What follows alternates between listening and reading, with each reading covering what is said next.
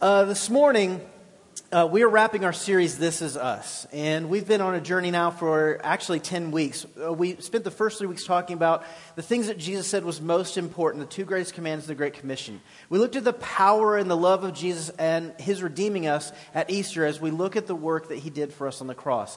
And it's only those four weeks that set up what we've been discussing for the past six. Because we've been talking about how Jesus' ministry really shaped the value that we have in our core values here. So we've been walking through our core values of the fellowship for the past six weeks, one each. We value here at this church treating everyone as insiders so that others can become us. We, we are biblically centered as a basis or a grounding for us. We value life change in the gospel as a way to develop or better us. We strategically multiply so the vision extends beyond us. It doesn't die with us. We're plural in our leadership so that we can offer the world the very best of us. And today we're excited because we value serving together because Jesus expects ministry to be done by us. As Josh, uh, I'm sorry, as Scott said it so eloquently just at the beginning of the series, this is not a series where we say, look at us, but it is a series that describes who we are as a people, the values we hold. And I was thinking about the, the fact that I'd be teaching this on Mother's Day, I couldn't help but think about my own mom and how, how servanthood really defines her as a person. She valued both servanthood and togetherness. In fact, when I was a kid, my brother and I were like best of friends. We were really close, thick as thieves. And, and I remember he used to follow me around everywhere because I was the older and he was the younger. Anyone else have that scenario where your little brother's your shadow? Okay. Well, you know, me and my brother would get into it with kids in the neighborhood sometimes, and and most of the kids in the neighborhood are a little older, especially my the the kid right next door. He's like a year older than me, strong kid, but I really looked up to him, and he was a great kid. And one day he started picking on my brother. Now listen, I can talk about my brother and fight with him all day long. Behind closed doors, that's fine. But you start talking about my brother, and you know, you going through me. You know what I'm saying? And that's the way we were really taught. Like, I'm going to have to step in and wreck things if you start talking about my brother. So, started talking about my brother, you know. And my little brother at the time kind of had a little bit of a speech impediment. And so I step in and I'm like, look, bro, it's now, now it's you and me. And we're in the neighborhood. Of course, like, you know, we're not going to really go toe to toe or hurt each other. But before I can even step to this kid, my little brother steps in because he thinks it's his turn to defend me. And my little brother gets in front of me and goes, You leave my butter alone. And I went, Oh no. This just got way worse. My mom always reminded me of that story. I don't know if she heard it for herself from the house or one of her friends told her that because I, she would come to me always and say, Your brother looks up to you. He follows you around and he loves you. He would do anything for you. You need to honor that, that relationship, that togetherness. She saw the value in brotherhood. I didn't realize the value of brotherhood until I went off to college. And the day that my brother recognized that I was leaving, he literally had a panic attack. He was hyperventilating in the living room, breathing into a paper bag. And I knew at that moment, I was like, look, if you're going to make it, you need to know I'm coming back. I was like, it's okay, buddy. I, I, I value you. I'm with you. And I started to recognize for the very first time what my mom was, had been trying to tell me for years. Brotherhood is important. She understood that. Most moms get that. Jesus got that. In our passage today, in Mark 6, if you have your Bible, you can turn there. He read this, and he says it like this um, verse 7 through 13. It says that he summoned the twelve together and began to send them out in pairs. He gave them authority over unclean spirits. He instructed them to take nothing on the road except a staff no bread, no traveling bag, no money in their belts, but to wear sandals and to not put on an extra shirt. He said to them, Whenever you enter a house, stay there until you leave that place. If any place does not welcome you or listen to you when you leave there, shake the dust off your feet as a testimony against them. So they went out and preached to the people that they should repent. And they drove out demons, anointed the sick with oil, and healed them. I want to give you my first point rather quickly today, and it is this Jesus, in this passage, let me read it again so you can see it for yourself. He summoned the twelve together, began to send them out in pairs, and gave them authority over unclean spirits. And he told them to take nothing with them. Point one, he emphasized relationship over resource. Jesus seemingly emphasizes and elevates the importance of us being together and sending them out together versus sending them with anything else. What he's doing right here is he's giving them the opportunity to walk as apostles for the very first time. They are going out by the power of his Spirit. Though they will not be indwelt by his Spirit till Acts 2, they're going to go out and see the power of God leave them in the name of Jesus under the authority of the Father. And they're going to be given authority over unclean spirits. They're going to cast out demons. They're going to heal the sick. They're going to raise the dead. And he sends them out together so that they can serve as witness to one another of what is taking place. Like, let's imagine if Peter and John go out together. Peter walks into a house and he has to raise the dead. Well, John's got something to do because can you imagine the mourning that's happening in a house where the dead is? So John starts to take care, this is just hypothetical, I'm trying to paint a picture here. But he comes in and he starts to take care of those who are who are mourning, mom, dad, brother, sister, while he walks in and raises the dead. Then the older brother comes out and everyone celebrates and all of the world begins to rejoice. Why? Because the power of God has been on display. But like Autumn just said, did these men fix that?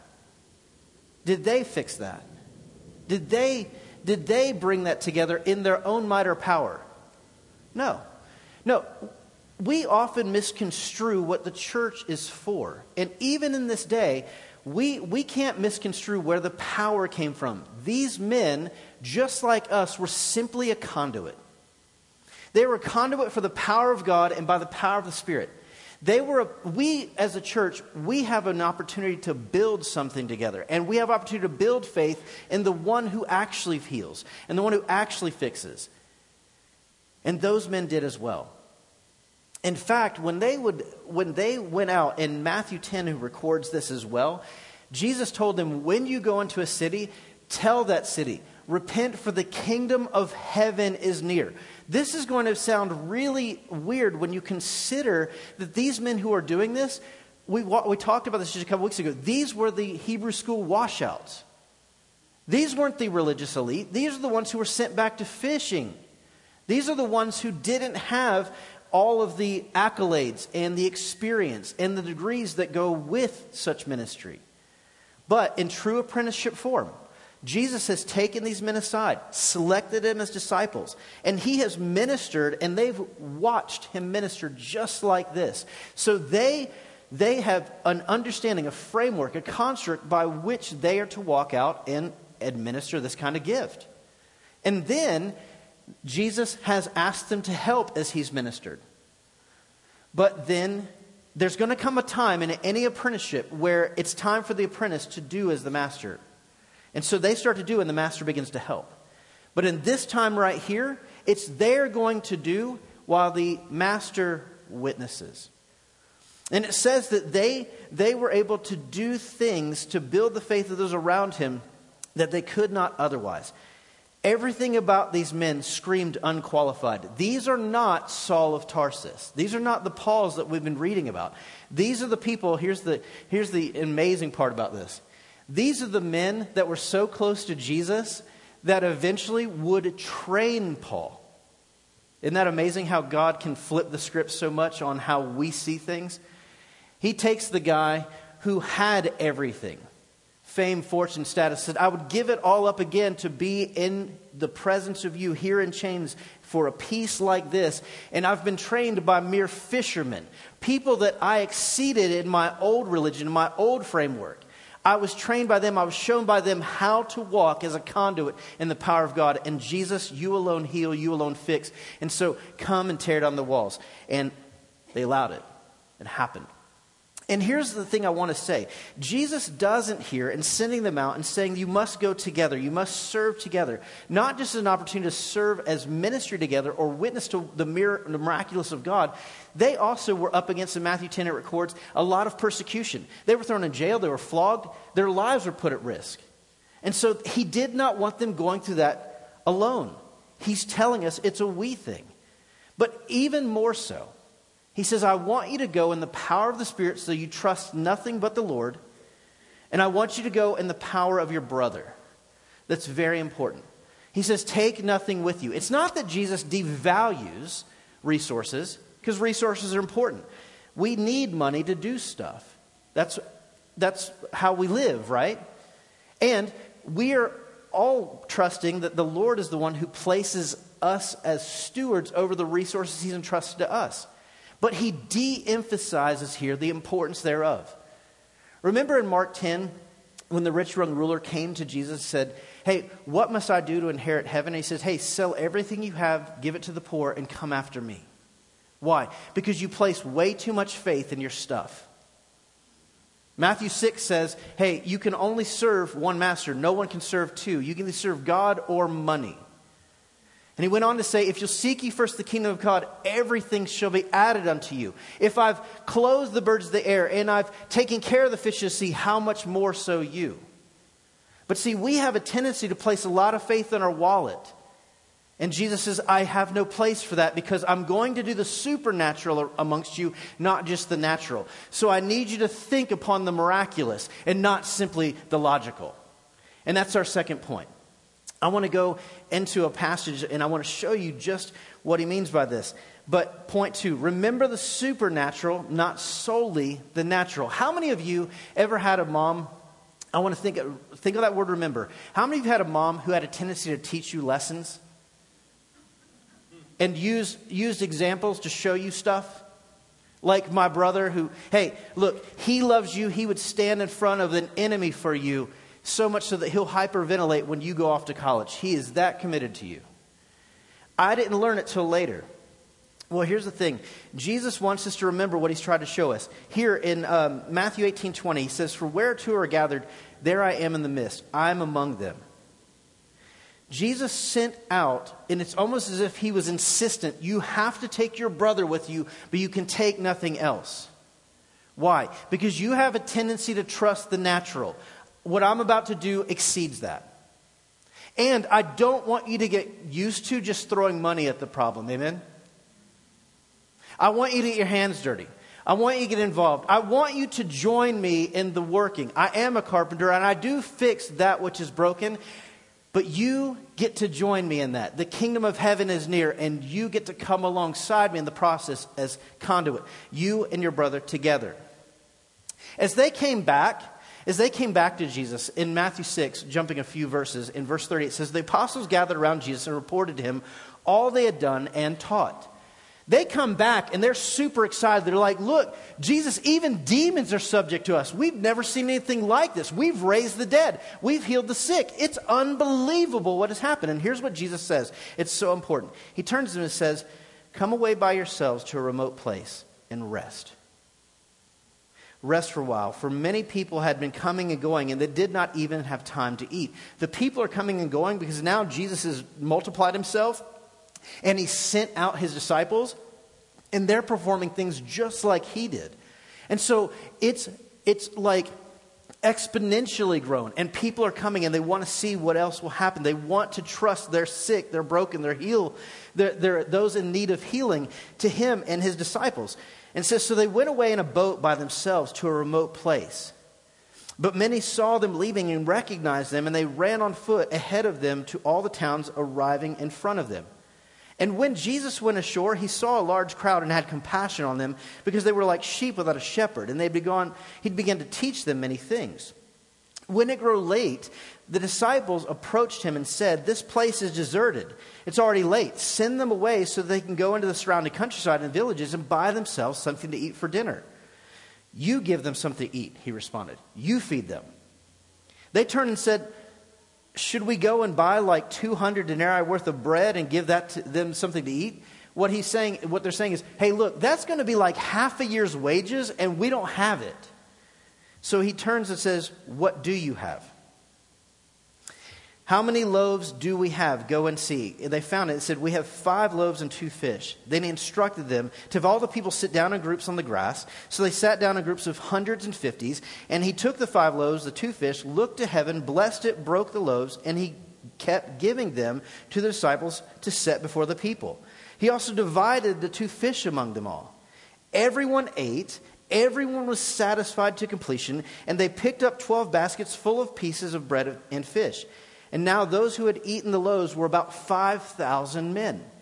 So just before the feeding of what we recognize as the 5,000, Jesus has sent out the 12, and they've performed the miraculous just as he could.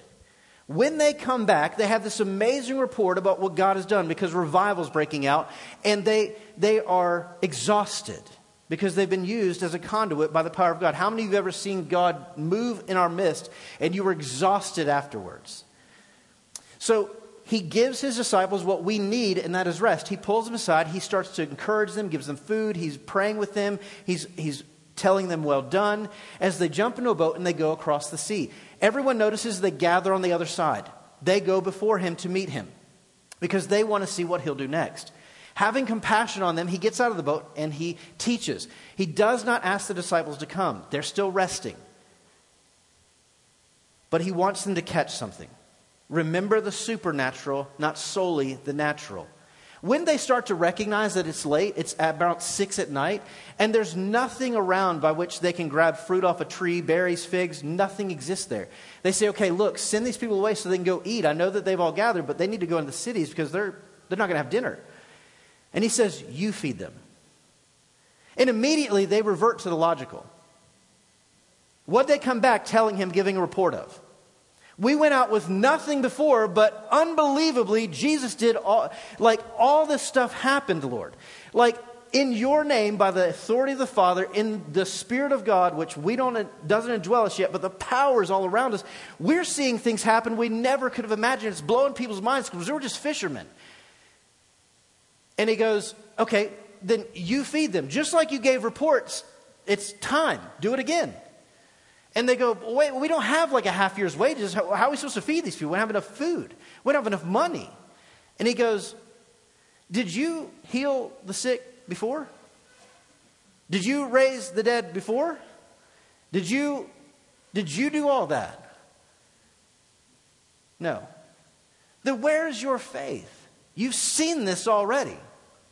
We've already been here, guys. You came back excited telling me about all that the Lord did. So here's what I want you to do. In an orderly fashion, in a civil manner, have them sit down in groups of hundreds and fifties so we can manage this. And then you come to me. I want you to know that you always have to come to me. You're always going to need to come to me when you need to fix the thing because you yourself cannot fix it. But I will be that power running through you, the conduit, to heal those who need it most. A need is presented. They're hungry. Dinner time. The need is present. Have them sit so we can manage this. Give me what we have. Let me break it. Then you come to me and you take it to them. And at the end of which, what do the disciples notice? They turn and go, Everyone's already eaten, and we've got food overflowing here 12 baskets full. Oh, ye of little faith, why did you doubt? You've been here before. How many, uh, Jesus is challenging his disciples to think on something. That we are to always engage our minds, but we are to primarily engage our faith. Hello? Are we not people of faith? Like he's given us minds that we exercise wisdom, but he also expects that we would engage in our faith. And here's a question that, that Jesus kind of poses to them as he says, Hey, what do we have? You feed them. He's saying, You've been here before. Did you not learn from the previous lesson? How many of you have learned from previous lessons in life? You know, we can't grow unless we're teachable. And we can't move forward unless we're self aware. We're self aware of our own limitations and the limitations that we have seemingly placed on God in our lives. Because right here, even though they come back giving testimony of the miraculous, had they not placed limitation on God immediately, because the resources just weren't there. You know, one of the greatest things about persecution or a lack of resource? It causes creativity. You know what, you know what comfort has a tendency to do? Leaves us with complacency. Hello? We are in America. Anybody here ever felt the lull of complacency in your faith? Do we trust that Jesus is still in the business of pushing back the dark and meeting all of our needs, even the most basic? Do we trust that he promises that he will, if he'll feed the clothes and clothe the birds and the fish, that he will do even more so for us? Do we trust him at his word that when he says we must seek ye first the kingdom of God and his righteousness, everything else will be added? Do we believe that Jesus expects us to serve the world around us? And do we also expect that He expects us to do that arm in arm together because we have faith in the one who actually heals? We just go as those who have been imparted and we've partaken and we've benefited from His healing, so we offer it to the rest of the world. Do we believe that He expects that? Here at the fellowship, I got to tell you, we do, because when you make it a core value, we're saying it's the fabric of who we are. And when we serve together and go back into the world, what that's called is ministry together. Jesus' last words before he ascended to go be with the Father in Acts 1 8, he gave a strategy. He said, You'll be my witnesses or my martyrs, those willing to die for this message of the good news, the gospel, that heals and changes lives, that gives life. I need you to ask yourself this How often do I give life in my school, in my workplace, in my neighborhood? How often is the power of God giving life through me as a conduit to those I encounter? He said, You'll be my witnesses in Jerusalem, Judea, Samaria, and all ends of the earth. There's a strategy. If we're going to go to all ends of the earth, and we hear the title Serving Together, I want you to understand this is an opportunity for you to think, okay, so they're wanting me to sign up, I need to volunteer. That's true. However, how are we to take care of a world that is broken and hurting when we can't fix it unless we are taking care of the hurting and the broken seated next to us right here. The only call that we have as a people is to shepherd well.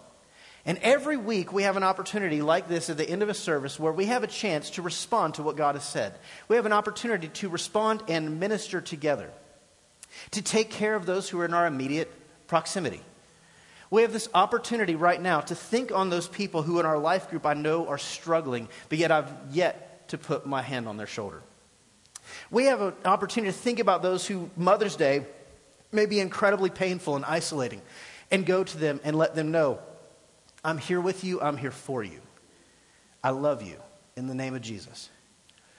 So here's what I want to do I want to flip the script right here. I want to flip the script this morning, and what I want to do is this. Most of the time, I would say, hey, we have the table open for communion if you want to go take communion and meet at the Lord's table and re enlist in in the ministry of Jesus and the faith that we have in Him. And you can do that. We have the crosses here where you can pin prayer requests and lay people before Him. And we also have prayer partners who are going to stand in a moment and leaders as well. And I always say to you if you need prayer, go to them. Here's where we're flipping the script this morning. God has called us, and we as a church, because of the ministry of Jesus, value the fact that we get to serve together. So instead of looking for someone to pray for you, I want you to look for someone to pray for. This morning, I want us to scan the crowd, look around you. I want you to ask Jesus, who is it that I am to pray for today? Who is it in my immediate care?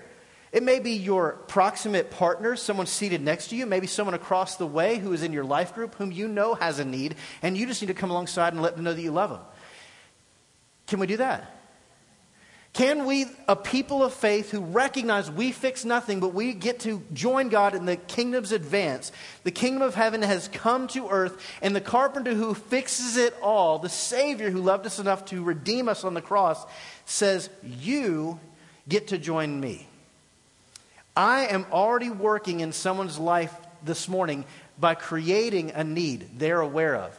I've also just whispered to you that they have that need. Will you be bold enough to go to them? I sent out my disciples, I sent out the 12 to walk as I asked them to, worthy of the call. Will you in this room practice walking worthy of the call so that when God whispers in your ear out there, you've practiced well and you're prepared? Hello? In this time, there's about to be a lot of movement, okay? And I'm going to help us out right here, right now, okay? We're going to pray for one another and go to the brother sister that God has laid on our heart. It doesn't matter about their age, it doesn't matter where they come from. You're going to go to them and you're going to be a little motherly. Amen? How many of you know mom was always there to kiss the boo boos and you saw it on the video? How many of you know mom was always a little bit more sympathetic and had an empathy and would come to you when you just didn't know how to say what was bothering you? Hello? So let's join with Jesus, his disciples, and the mothers of the room by going to others. And here's what we're going to do I'm going to ask for some of you to be really bold and brave. Here they are. If you need prayer for something right now, you need prayer, you're dealing with something, will you just slip your hand up so we can know that? Just slip it up right here. Say, I just need prayer. Amen. Thank you so much. Thank you for being honest. Who else? Who else just needs prayer today? Amen. There are hands going up across the room. So we have people to pray for. Amen? They just said that. Please don't dismiss how bold they were to say, please, I humbly admit I need prayer. Let's go to them. There are 10 5, 10, 15 people around the people who just raised their hand, they need to go to them and lay hands on them and pray with them. There are more. So I'm going to ask you to stand. I'm going to ask the band to come back. And we are going to begin to pray. Father, we love you and we thank you so much that you love us. And God, we thank you that in your example in sending the disciples, you have called and expect us to do ministry together. You desire for us to to meet the needs of those around us. And God, you're sending us right now. So I pray that you would speak very loudly to us. And God, you place on our hearts it, a friend a person we're doing life with in life group, it may be a complete stranger this morning. They may be a guest who's just walked in for the very first time, but God, you've placed them on our heart. Let your people be sensitive to your leading us. Let us hear from you. Let us put everything else aside right now. Let's not worry about anything else. We'll get out of here soon enough to go have lunch, and we're going to honor mom. But let's honor mom right now by acting like mom a little bit right now. God, will you come and help us respond to you in a motherly fashion? And will you help us to walk as you expect your disciples to walk? God, may there be ministry happening all around this room as we seek to be obedient, to pray for those you've called us to pray for, and to meet the present need that has already been, already been exposed. Some people have raised their hand for prayer. There are those who didn't. God, make us sensitive to even go to those who didn't raise their hand. Let us remember, God, that we have a responsibility as your people to exercise our faith by going to each other. In Jesus' name, amen.